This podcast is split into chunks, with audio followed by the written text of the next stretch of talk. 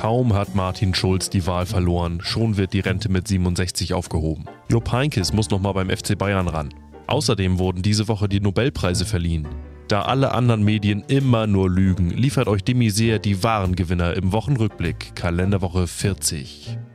Montag. Der Nobelpreis für Literatur geht an den Parteivorstand der AfD. Ausgezeichnet wird das Werk Wahlprogramm 2017 als ein bahnbrechendes Werk des Dadaismus. Der Leser wird in eine surreale Welt gezogen und man fühlt sich zurückversetzt in eine nie dagewesene Zeit, irgendwo zwischen den goldenen Zwanzigern und der alten Bundesrepublik. Dienstag.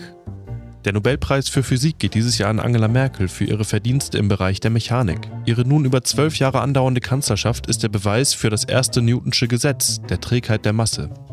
Mittwoch.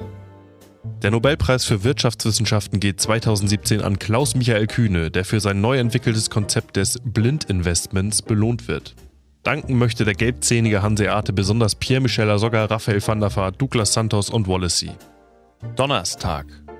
Der Chemie-Nobelpreis geht an Olaf Scholz. Scholz hat sich den Preis redlich verdient. Beim G20-Gipfel im Juli erreichte die von ihm durchgeführte exogene Reaktion, herbeigeführt durch die Addition von Polizeigewalt, eskalierendem Sicherheitskonzept und provokantem Weltbürgergehabe, einen nie dagewesenen Energieüberschuss. Die Hansestadt kann nun bis einschließlich 2019 auf die Beheizung aller öffentlichen Gebäude verzichten. Freitag. Der Friedensnobelpreis geht natürlich an Gottkanzler Martin Schulz. Schulz bewies der Welt in diesem Jahr, dass ein Wahlkampf auch ohne harte Bandagen geführt werden kann. Und das war's auch schon wieder für diese Woche.